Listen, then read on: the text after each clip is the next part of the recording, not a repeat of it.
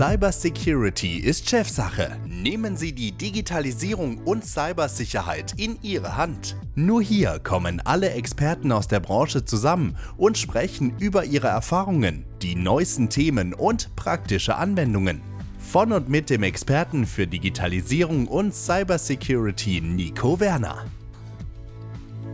Hallo und herzlich willkommen zu einer neuen Folge Cybersecurity Chefsache, der Podcast. Heute mit Florian. Moin Florian. Servus, hallo. Für alle, die dich noch nicht kennen oder noch nicht mit dir in Berührung gekommen sind, erzähl doch mal ein paar Sätze über dich. Ja, sehr gerne. Also, mein Name ist Florian Dallwig. Ich bin studierter Informatiker, habe 2018 mein Studium abgeschlossen, danach dann im Jahr 2019, nachdem ich dann etwa ein Jahr in der öffentlichen Verwaltung gearbeitet habe, meinen YouTube-Kanal gegründet dort, ähm, also der heißt mittlerweile genauso wie ich auch, Florian Dallweg. Früher hieß der mal Algorithmen verstehen und vielleicht kenne ich auch ein paar noch unter dem Namen. Also wenn man das auf YouTube sucht, findet man das auch. Genau, ich bin leidenschaftlicher Hacker mittlerweile. Ähm, so gegen Ende meines Studiums habe ich mit dem Hacken begonnen, also so richtig dann mich auch wirklich vertieft damit beschäftigt. Davor immer nur so, ja, im Rahmen des, dessen, was man im Informatikstudium lernt, ein bisschen Netzwerktechnik, ein bisschen Kryptographie. Genau, und äh, mittlerweile auch ziemlich aktiv auf Try Hack Me unterwegs. Das ist so eine CTF-Plattform, wo man hacken lernen kann. Hack the Box trifft man mich auch hin und wieder mal an. Dann bei Deutschlands bester Hacker habe ich jetzt äh, quasi mit den Wettbewerb unterstützt auf meinem YouTube-Kanal, das so ein bisschen begleitet. Genau, und ansonsten, ja, was mache ich sonst so in meiner Freizeit? Äh, Bücher schreiben. Also ich habe jetzt ein Buch geschrieben zum Thema Python-Programmierung und noch diverse andere stehen aus. Aber ich denke mal, das reicht jetzt erstmal von meiner Seite aus. genau. Ja, super, danke dir. Wir wollen uns ja heute um das Thema kümmern, wie wird man Hacker? Ne, das war so das, was die Community am meisten interessiert hat. Für mich war es ja damals so, als ich mit Cybersecurity angefangen habe, der klassische Weg, Chaos Computer Club, ein bisschen so über YouTube machen. Aber wie bist du denn zum Hacken gekommen? Ja, also es ist eine ganz lustige Geschichte eigentlich. Also so meine ersten Berührungspunkte überhaupt mit dem Thema Informatik, natürlich in der Schule, ja, zum Informatikunterricht. Ich glaube, mit 16 habe ich angefangen, so meine ersten Programme zu schreiben.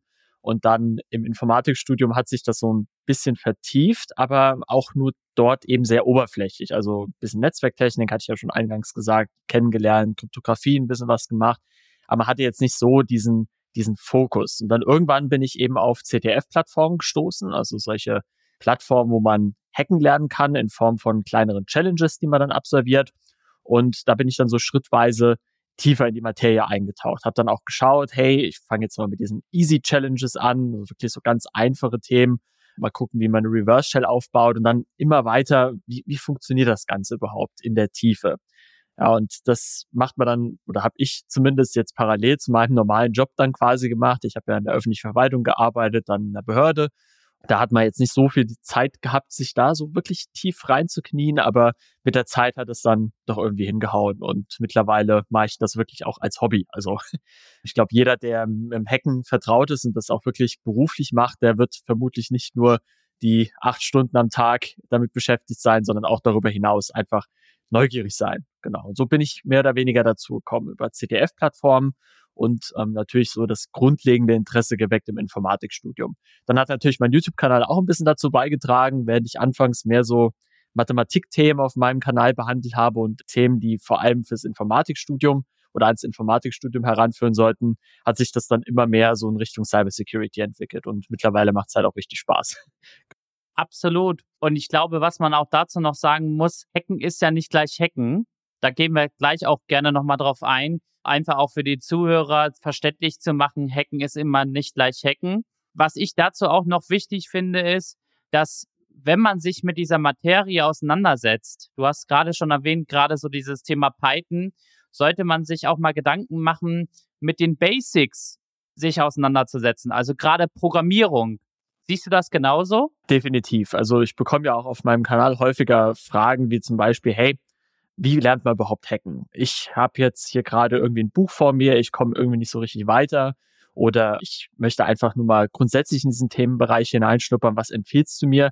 Da sage ich ganz klar, ähm, fang einfach an mit dem, was du schon kannst. Ja, also wenn man zum Beispiel später mal Webseiten hacken möchte, dann sollte man schon so ein grundlegendes Verständnis dafür haben, wie denn eine Webseite überhaupt aufgebaut ist. Also man sollte schon mal von Programmiersprachen oder von Skriptsprachen wie PHP oder JavaScript gehört haben. Man sollte wissen, dass es irgendwie einen Client gibt, einen Server, dass da eine Datenbank im Hintergrund ist. Das alles sollte schon so ein bisschen vorhanden sein, damit man dann darauf aufsetzend überhaupt irgendetwas hacken kann. Ja, oder der Klassiker, ich spiele gerne Videospiele. Ich habe auch schon mal ein paar Videospiele programmiert, zum Beispiel mit Unity.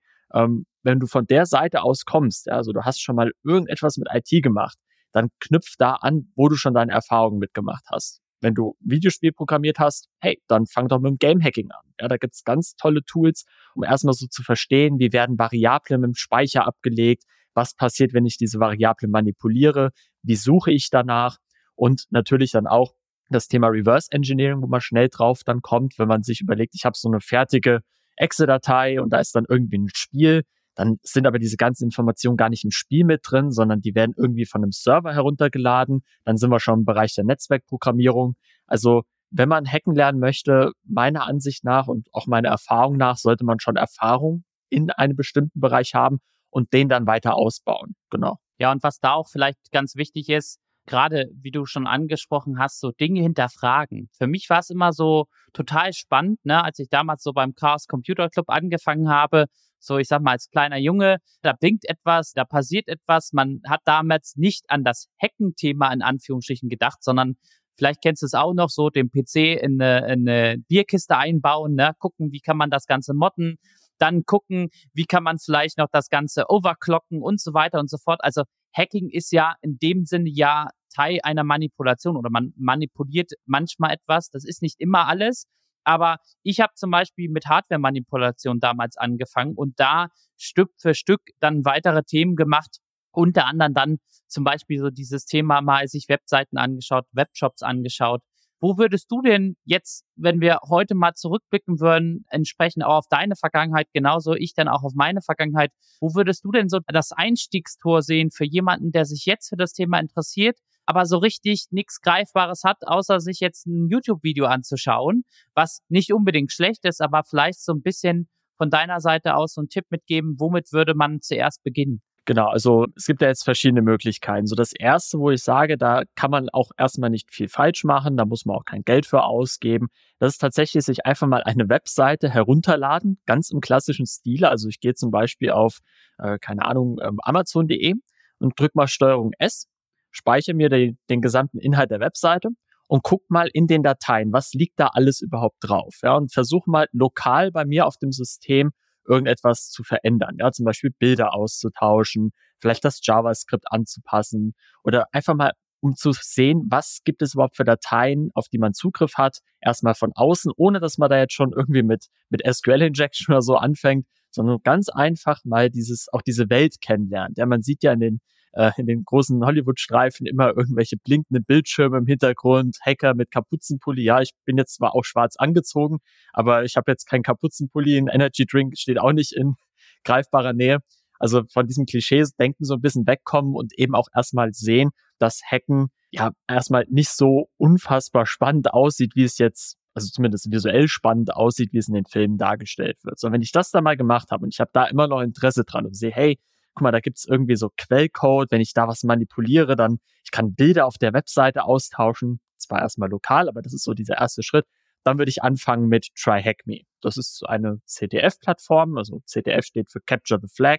Ja, also man muss sozusagen eine Challenge lösen und wenn man diese Challenge gelöst hat, dann bekommt man eine Flagge, deswegen Capture the Flag. Das ist dann irgendein String, irgendeine Zeichenkette, wie so eine Art Passwort. Das gibt man dann ein und dann bekommt man Punkte dafür. Ich hatte ja eben schon gesagt, dass das wenn man so aus dem Bereich Game-Programmierung oder generell gerne Videospiele spielt, diesen Gamification-Charakter einfach mag, dann ist es einfach eine perfekte Möglichkeit, auch um am Ball zu bleiben, ja, bei diesen Plattformen, weil du es ist sehr spielerisch aufgebaut. Du machst Challenges, dann bekommst du dafür Belohnungen, du steigst im Rang weiter auf und hast dann irgendwelche Badges, die du dir an dein Profil heften kannst. Du kannst Zertifikate machen. Also da gibt es so viele Möglichkeiten, auch am Ball zu bleiben und auch eine niedrige Einstiegshürde zu haben. Ja, das, was ich eben genannt habe, das Beispiel, ich lade mir irgendwas runter, guck, was ist da alles in der Website oder in den Dateien, den Ordnern drin, die ich mir heruntergeladen habe, das ist so Schritt eins. Und Schritt zwei, da kann ich dann anfangen, mir erstmal so ganz einfache Challenges herauszusuchen, die zu machen. Und wenn ich merke, hey, damit komme ich gut klar. Dann fange ich vielleicht an und vertiefe mein Wissen so im Bereich zum Beispiel ähm, Reverse Engineering, fange dann mal an, eine Challenge aus dem Bereich Reverse Engineering zu machen. Vielleicht interessiert mich Kryptographie, dann mache ich ein bisschen was aus Kryptographie. Und so baue ich nach und nach meine Skills aus und kann das eben auch immer schön tracken mit Badges, Punkten und dem Rang, der natürlich mit jeder Challenge steigt, immer so löst. Ja. Absolut. Und vor allen Dingen glaube ich, solche Portale, ob es jetzt Strike Me, Hack the Box und wie die alle heißen, haben natürlich auch den riesen Vorteil, dass man Infos bekommt, dass man auch Workthroughs bekommt, die man auf YouTube finden kann, wenn man mal an einer Stelle nicht weiterkommt, dass man sich das auch entsprechend anschauen kann. Was ich da nur immer ganz wichtig mitgeben möchte, ist auch an alle Leute da draußen, macht das in solchen Plattformen und nicht einfach an irgendeiner Webseite. Wir reden immer halt davon, dass wir in Deutschland den Hackerparagraphen haben und da sind viele Dinge, die teilweise sehr simpel aussehen, eben halt auch schon Straftaten. Und ich möchte hier auch in dem Podcast keins so eine Straftat anleiten. Wir machen das, um euch so ein bisschen den Überblick zu bekommen, wie findet man einen guten Einstieg. Also macht es bitte nur auf den Plattformen. Ja, das auch von meiner Seite aus nochmal. Ich gebe es in den YouTube-Videos immer wieder mit. Gerade am Anfang, in der Mitte und am Ende muss man das quasi schon machen, weil es so viele Leute gibt, die das sehen, was man da macht. Ja, zum Beispiel irgendetwas dann jetzt auf TryHackMe löst, irgendeine Challenge und sich dann denkt, ja, vielleicht funktioniert das ja auch auf Amazon.de oder auf Google.com oder sonst irgendwo bitte nicht machen. Äh, man macht sich da wirklich strafbar. Diesen Berufszweig des Penetration Testers, so nennt man das eben, wenn jemand ähm, im Auftrag von einem Unternehmen, also wirklich mit einem schriftlich niedergefasst, äh, niedergeschriebenen Auftrag, einem Dokument, wo drin steht, du darfst das machen, dann auch mit der Erlaubnis ein System testet. Wenn man das nicht hat, dann gibt's eben Ärger. Und YouTube ist genau deshalb, das ist ja die Plattform, wo ich quasi herkomme, deshalb immer so dahinter, dass Videos ganz klar in diesem Kontext auch sich befinden, dass es sich um ein entweder eine Challenge handelt, ein Spiel, was man da löst, oder dass das Wissen, was man dort erwirbt, wirklich nur für gute Zwecke eingesetzt wird. Nicht auf eigene Faust irgendwie Internetseiten überprüfen, ob da vielleicht nicht irgendeine Sicherheitslücke existiert. Damit macht ihr euch strafbar. Bitte, bitte nicht machen. Ja. Absolut. Und wenn wir jetzt wieder auf das Thema zurückkommen, wie wird man Hacker? Ist für mich auch ein wichtiger Aspekt in, in meiner in, oder in meiner Selbstfindung, die ich damals gemacht habe, wo ich ja auch immer mir angeschaut habe, ist Dinge zu hinterfragen. Also wie du schon gesagt hast, ich lade mal eine Webseite runter, schaue mir dann sozusagen den Quelltext an, kann mir immer halt auch anschauen, wie funktioniert es jetzt zum Beispiel ein Bild auszutauschen oder wie funktioniert es jetzt zum Beispiel irgendein Skript auszuführen und das ist so auch das, der Ansatz gewesen, wie ich es früher gemacht habe oder heute immer noch tue. Wenn ich mir etwas anschaue, hinterfragt mal einfach Dinge. Schaut euch da einfach mal an, warum ist das so oder warum könnte das so sein. Da kommt dann auch ganz häufig in meinem täglichen Job immer noch Themen auf, wo man sagt, da könnte jetzt jemand in Anführungsstrichen viel Zeit und Geld investieren in eine ich sage jetzt mal, wie du schon gesagt hast, ein Pentest oder andere Themen. Manchmal ist es aber auch ganz simpel und einfach, wenn man einfach Dinge hinterfragt sehe ich ganz genauso. Ich glaube, man muss als Hacker einfach diese Denkweise auch mitbringen. Also es bringt nichts, wenn man, ja, zum Beispiel jetzt, ich gehe wieder auf dieses Beispiel mit den Videospielen daher, ein normaler Konsument, der spielt das Spiel durch und freut sich. Dann gibt's vielleicht so diese Heavy-User, die sagen, ich muss jetzt wirklich alle Badges, alle Münzen, alles Mögliche sammeln, was um ein Spiel existiert. Und der Hacker geht dann quasi noch einen Schritt darüber hinaus, hey, wie kann ich es denn schaffen, dass ich überhaupt nicht erst Level 1, 2, 3, 4 machen muss, sondern ich kann direkt in Level 5 einsteigen. Und dann versuche ich so Schritt für Schritt zu verstehen, wie funktioniert dieses Spiel? Wie ist das aufgebaut? Aus welchen Komponenten besteht das? Wie kann ich vielleicht an bestimmte Informationen herankommen? Und diese Denkweise, die ist einfach ganz besonders wichtig. Auch heute, also ich glaube, du wirst mir da wahrscheinlich zustimmen, dass man nie wirklich ausgelernt ist in diesem Bereich. Das, das, das geht gar nicht. Ja, es kommen immer wieder neue Frameworks hinzu, immer wieder neue kleine Module, die man einbinden kann. Dann hat man da auf einmal Sicherheitslücken drin, muss seine bereits bestehenden Anwendungen anpassen. Also es gibt immer wieder etwas Neues zu entdecken und das ist auch das, was mich an diesem dass ich an diesem Bereich so toll finde und der mich auch dazu motiviert, einfach da am Ball zu bleiben und jetzt nicht zu sagen, ach, Hacking habe ich jetzt durchgespielt, mehr oder weniger, ich mache jetzt mit Data Science weiter, sondern sich da gerade richtig reinknien ja, und hinterfragen, was passiert wirklich auf der tiefsten Ebene in der Technik, wenn du es so möchtest, ja. Absolut. Und vor allen Dingen, du hast gerade angesprochen, man hört ja dann auch nicht auf, sondern wenn man sich dieses Wissen angelangt hat, sich äh, über Capture the Flag mal Gedanken gemacht hat, mal über Webshops Gedanken getan hat. Da kann ich auch zum Beispiel andere Portale noch empfehlen, da wo man auch so einen Test-Webshop entsprechend mitbekommt, packe ich gerne auch noch in die Podcast-Beschreibung mit rein, wo man einfach mal gefahrlos sowas ausprobieren kann, wo man einfach mal so ein Look and Feel bekommen kann, wie man damit umgeht. Wenn ich jetzt aber wieder auf das Thema zurückkomme, wie werde ich Hacker? Wo sagst du denn in Anführungsstrichen, wir hatten ja auch schon mal grob darüber gesprochen, jetzt die Berufswelt. Was ist ein gutes Einstiegs- oder ein Einstiegslevel, wo man sozusagen auch diese Fähigkeiten in ihrem Beruf mit einsetzen kann. Du hattest zum Beispiel das Thema Pentesting mit angesprochen. Was sind denn noch so Felder, wo du sagst, hey, wenn ich diese Leidenschaft habe oder diese Passion, wie ich es immer so schön nenne, da kannst du entsprechend auch in dem Beruf dein Wissen einsetzen beziehungsweise auch weiterbilden. Ja, also klassischerweise der Pentester, der einfach ein sehr, ich sag mal, sehr technischer Beruf ist, aber auch im IT-Security Consulting kann man durchaus so diese ersten Erfahrungspunkte machen. Wir hatten ja schon die Frage, oder du hast ja eben schon den, den Satz in den Raum gestellt, Hacken ist nicht gleich Hacken. Es gibt ja verschiedene Spezialisierungen auch. Und der IT-Security Consultant beispielsweise, der ist jemand, der hat so ein so einen etwas allgemeineren, groß, gröberen Überblick über das, was es alles gibt. Ja, der berät mehr so auf, ich sag mal schon fast Management-Ebene, je nachdem, welche Ausrichtung es dann konkret sein mag.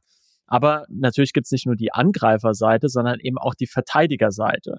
Also auch ein Job, der jetzt zum Beispiel sich mit dem Security Operations Center eines Unternehmens befasst oder der irgendwie Incident Response im Allgemeinen macht. Das sind auch Jobs, wo man sehr viel über die Angreiferseite lernt. Ich hatte zum Beispiel auf der Gamescom jemanden, der hat gesagt, der ist jetzt im Blue Team, also quasi der Verteidigerseite.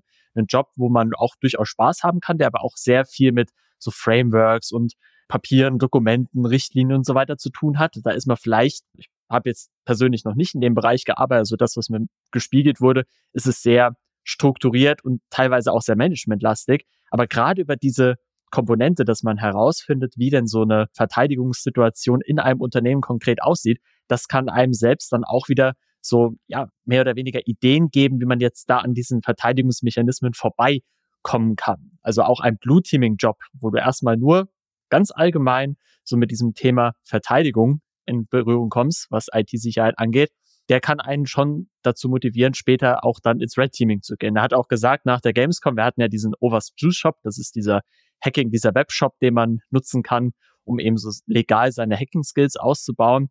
Der hat auch gesagt, er möchte jetzt wieder ins Red Team wechseln, weil es ihm einfach sehr viel Spaß gemacht hat, aber trotzdem hat ihm diese Erfahrung im Blue Team sehr geholfen.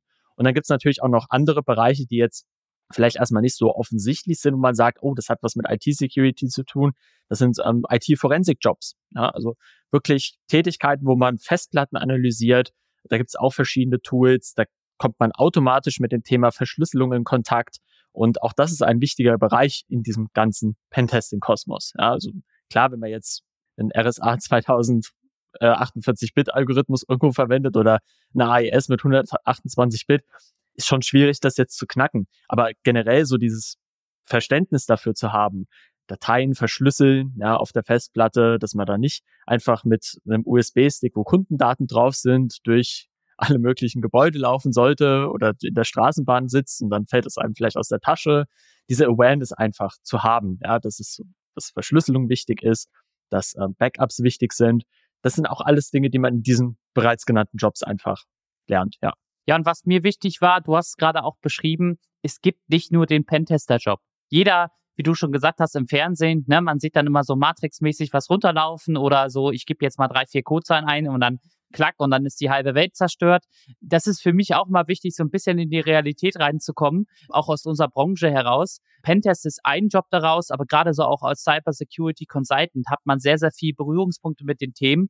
Und was ich immer so schön finde, auch wenn man es nicht in der Tiefe kennt, man hat aber dann die Möglichkeit für seinen Kunden oder für dieses Projekt dieses Wissen mit anwenden zu können und eben halt auch da mit seiner Erfahrung entsprechend Dinge mit in diesem Projekt mitzugeben. Und du hast ja schon erwähnt, gerade dieses Thema Blue und Red Teaming ist auch ein super spannendes Thema in einem Unternehmen da es ja auch immer zwei Seiten gibt. Einmal gibt es ja die Angreiferseite, die Red Team Seite, die Aktiven, aber die Blue Teams, die müssen ja auch Angriffe abwehren und damit müssen sie erstmal verstehen, was gibt's denn überhaupt auf der Red Seite. Also Da muss auch schon das Know-how und das Verständnis dafür da sein, was kann denn überhaupt ein Red Team machen, um auch als Blue Team entsprechend in Anführungsstrichen den Angriff abwehren zu können. Also von daher finde ich gerade so diese Blue und Red Team Events super wichtig, auch für ein Unternehmen, um einfach mal eine, eine Verschiebung der, der Sichtweise zu haben. Ne? Wie denkt ein Hacker und wie denkt eben halt ein Verteidiger? Wenn, wenn wir jetzt nochmal auf das Thema zurückkommen, jetzt haben wir darüber gesprochen, es gibt eben, man sollte sich eben halt in Anführungsstrichen eine Materie aussuchen, wie kann man mit dem Hacken starten. Man sollte sich entsprechend mal gucken, ein bisschen spielen, sag ich mal dazu, ne? Try and Error, gucken, was für Dinge gibt es. Wo siehst du denn in Anführungsstrichen die Zukunft im Hacking? Also wenn jetzt heute jemand dich fragen würde, Florian, was ist denn in der Zukunft das Thema Hacking? Ist das KI, wo wir auch entsprechend nochmal auf deinen Channel drüber sprechen werden? Oder siehst du da auch noch weitere Themen? Ja, also das Thema KI, da werden wir dann ja in einem anderen Podcast auch nochmal ein bisschen detaillierter drauf eingehen. Das ist natürlich schon ein wichtiger Aspekt. Ja, also viele Angriffe finden ja auch heute schon KI gestützt statt. Auch Verteidigungsmechanismen, ja, da sind wir wieder beim Red Team und beim Blue Team. Die sind auch teilweise schon mit AI, wobei man immer da vorsichtig sein muss, wenn ein Unternehmen draufschreibt, da ist jetzt AI in dem Produkt, ist da wirklich dann AI in dem Produkt oder ist das einfach nur eine ähm, etwas bessere Automatisierung, die man da hinbekommen hat? Das ist immer etwas schwierig. Grundsätzlich denke ich, dass die Verteidigungsmechanismen natürlich immer besser werden. Es wird hoffentlich, ja, das ist wirklich meine Hoffnung, mehr Security Awareness in der Bevölkerung allgemein geben, weil momentan sehen wir da einfach auch den größten, das, das größte Problem, dass ähm, viele mit diesen Themen also jeder ist mal mit dem Smartphone unterwegs, jeder hat einen Laptop irgendwie zu Hause oder ein Tablet oder irgendetwas, womit er seine Online-Konten pflegt. Jeder ist gefühlt auf Social Media, aber trotzdem hat irgendwie so ein Großteil, meinem Empfinden zumindest nach, so diese Gefahren noch nicht wirklich auf dem Schirm. Und ich hoffe, dass es einfach in diese Richtung geht, dass mehr Menschen sich mit diesen Themen beschäftigen. Deswegen ja auch mein YouTube-Kanal, deswegen ja auch dein Podcast, einfach um auch über diese Themen aufzuklären. Ich denke, dass diese jetzt mit KI, jetzt nehmen wir das Thema dann doch noch mit auf, viele solche Engineering-Angriffe besser laufen werden in Zukunft. Ja, das heißt zum Beispiel Phishing-E-Mails, die man bekommt, die werden immer professionalisierter. Es gibt neue Angriffsvektoren, die jetzt zum Beispiel mit Stimmenimitations-KIs arbeiten. Auch schon mittlerweile bekannt, dass da Enkeltricks mit durchgeführt werden, wo man dann ähm, im Internet über das Opfer recherchiert, also eine OSINT-Recherche betreibt dann versucht man daraus irgendwie ein Skript, zum Beispiel mit ChatGPT zu generieren. Das kann man dann mit Hilfe einer Stimmimitations-KI vorlesen lassen und das alles gegebenenfalls sogar aus dem Ausland heraus, wenn man gar nicht die Muttersprache Deutsch hat oder irgendeine andere Sprache, in der man jetzt diesen Scam durchführen möchte. Das wird einfach wesentlich leichter werden und deshalb auch wieder immer mehr Schulung. Wir brauchen mehr Aufklärung in diesem Bereich. Von technischer Seite aus, wo könnte es da hingehen? Ja, ich denke mal, dass jetzt mit dem Thema, das packe ich aber wirklich mit Samthandschuhen an, weil ich da auch noch nicht so tief drin bin, zum Thema Quantenkryptographie allgemein. Ja, also wie wird jetzt, wenn es dann Quantencomputer gibt, zukünftig Verschlüsselung aussehen? Auch das gesamte Passwortmanagement. Wir sehen es ja jetzt schon mit Passkeys, dass da angefangen wird, den Leuten so ein bisschen diese Denkarbeit auch abzunehmen, dass sie sich nicht komplizierte Passwörter merken müssen, sondern irgendwie mit einem entweder so einen Passkey, also irgendeinen Token oder sonstigen sich authentifizieren oder allein schon durch das behaviorale Verhalten, also quasi sein, ja, die Art und Weise, wie man ein System bedient. Ja, da gibt es ja auch schon mittlerweile Ansätze, dass man sagt, hey, wir nutzen jetzt KI, um eben zu sehen, der Benutzer, der jetzt gerade von dem Rechner sitzt, ist es wirklich der Benutzer oder ist es doch irgendjemand anderes? Allein schon zum Beispiel auf Basis des Tippverhaltens oder wie viele Tabs geöffnet werden, nutzt der eher die Maus oder die Tastatur? So in die Richtung. Genau, das denke ich mal, wird so zukünftig auf uns jetzt erstmal zukommen. Hast du da auch noch irgendwelche Ideen, wo du sagst, hey, da denke ich, da wird es jetzt zukünftig wahrscheinlich eher hingehen oder? Also ich glaube, was uns ganz klar sein muss, ist nicht in Anführungsstrichen, dass KI, Quantencomputing oder was auch immer unser, unser Leben verändern wird, sondern das ist das, was ich bei unseren Kunden schon die ganze Zeit sehe und wovor ich immer warne, ist, dass die Schwelle ein Unternehmen anzugreifen oder in Anführungsstrichen, wir reden jetzt davon, wie werde ich Hacker. Diese Schwelle ist extrem gering geworden. Als ich, wie gesagt, mit meinem Thema angefangen habe, es gab kein YouTube in dieser Form, es gab keine Portale wie TryHackMe, sowas gab es alles nicht. Ne? Das musste man sich irgendwie selber beibringen. Wie gesagt, Chaos Computer Club oder was auch immer. Da war eine Hemmschwelle ziemlich hoch. Genauso auch, wenn du ein Unternehmen schaden wolltest und ich sage jetzt mal einen Hack beauftragen wolltest, da musstest du Geld bezahlen, aber nicht wenig Geld bezahlen. Heutzutage ist das so. Gib mal auf YouTube ein, How to make a DDoS Attack in a Darknet und du findest Schritt für Schritt Anleitungen, wie du einen DDoS-Angriff für 50 Dollar aus dem Darknet beauftragst, um eben halt deinen Chef, der dir deine Gehaltserholung nicht gegeben hat, zu ärgern. Und das ist so ein bisschen das, ich bin voll bei dir. Das trifft alles aufeinander zu. Was ich aber auch sehe, ist, die Hemmschwelle für Cybercrime oder in Anführungsstrichen der, die Möglichkeit, dass jemand sowas anwenden kann, die ist deutlich geringer geworden und somit ist auch eine deutlich höhere, in Anführungsstrichen, Energie möglich an, für Unternehmen, für wen auch immer, wenn mir deine Nase nicht passt oder wenn du meine Geizerhöhung nicht akzeptierst, da entsprechend vorzugehen. Und das ist so ein Thema, das darf man nicht vergessen. Damit meine ich jetzt überhaupt nicht, dass wir jetzt, oh, oh je, die Welt brennt und wir haben alle äh, nur noch Probleme. Aber die Hemmschwelle ist eine andere wie vorher. Und das dürfen wir nicht vergessen in Bezug auf, wie sieht die Zukunft aus? Die Zukunft sieht eben halt aus, ja, wir haben zwar große Ransomware-Gruppen, große Cybercrime-Gruppen, wir haben aber auch den Ingo, der um die Ecke sitzt, wie du schon gesagt hast, der nicht den Hoodie anhat oder eben halt unten äh, im Keller sitzt und hier à la Matrix irgendwas programmiert, der sich an seinen Küchentisch morgens setzt und sagt, boah, mein Chef, der hat mich so geärgert, den will ich jetzt eins auswischen.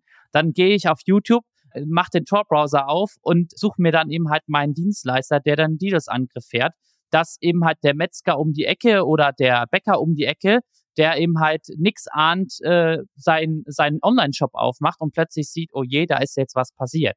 Und das ist für mich parallel zu diesen künstlichen Intelligenzthemen und der Stärke, die Angriffen der zunimmt, das nächsthöhere Problem. Ja, also bin ich ganz bei dir. Also wir wissen ja mittlerweile, dass diese Betrügerbanden sich teilweise wirklich wirklich wie Softwareentwicklungsteams mittlerweile verhalten. Also, dass wenn wir da mal schauen, solche Ransomware-Gruppen, die du schon angesprochen hast, die entwickeln Ransomware as a Service. Also wir kennen normalerweise solche Sachen wie, ja, zum Beispiel Security as a Service, Platform as a Service, aber wirklich Ransomware as a Service, also das quasi das Moriarty-Modell, ja, Consulting Criminal. Also man hat sozusagen wirklich Dienstleistungen, die man buchen kann. Im Darknet jetzt beispielsweise so etwas wie Auftragsmorde, hat man ja auch schon gehört, dass es da mittlerweile tatsächliche Anbieter gibt im Darknet, so eben aber auch für Ransomware, für zum Beispiel Schmutzkampagnen gegen Personen des öffentlichen Lebens. Hat man auch schon mitbekommen, dass es da Portale gibt, die sich darauf spezialisieren, mit Fake-Accounts ähm, und generell irgendwelchen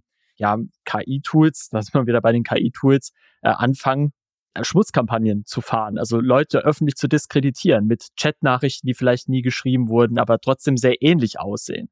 Und da sollten wir auch immer das Augenmerk drauf halten, ähm, dass gerade jetzt mit diesen neuen Technologien, die wir jetzt dazu bekommen, sowas wie Deepfakes, eben auch ChatGPT und generell diese ganzen KI-Tools, dass damit die, das spielt jetzt dann wieder mit rein, diese Hemmschwelle geringer ist, die Einstiegshürde ist viel kleiner. Ja, es kann jeder machen, von überall aus. Es ist idiotensicher zu bedienen.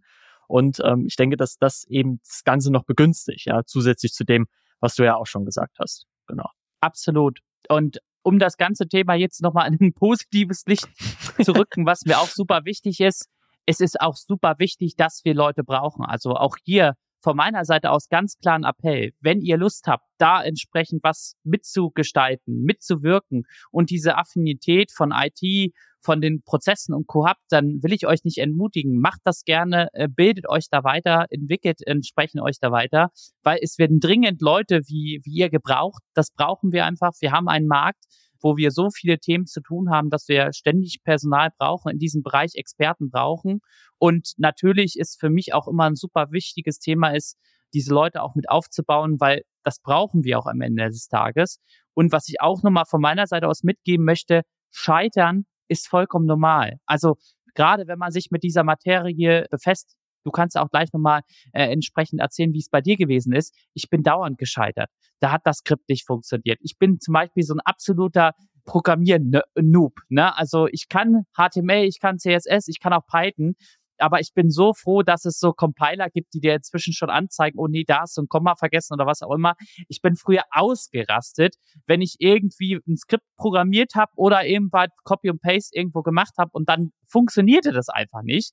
Und dann stehst du da und denkst dir so, oh nee, warum hat das denn jetzt schon wieder nicht funktioniert? Ah nee, da war ein Komma falsch oder dies, das, jenes. Also das kann ich auch mitgeben. Ihr werdet am Anfang scheitern, aber lasst euch da nicht entmutigen, weil am Ende des Tages sind das einfach Erfahrungen, die ihr mitsammeln könnt und wo ihr einfach nur stärker und größer werden könnt. Ja, also das kann ich ganz genauso bestätigen. Scheitern gehört täglich dazu, auch wenn man jetzt schon weiter fortgeschritten ist, ähm, sich in ein neues Framework einarbeiten muss. Auch da wird man immer wieder auf Fehlermeldungen stoßen selbst heute noch, wenn ich irgendwie mir ein Python-Skript schreibe, dann habe ich irgendwie die API nicht richtig angesprochen. Die Programmierschnittstelle hat irgendwie nicht genau so funktioniert, wie ich es mir gedacht habe.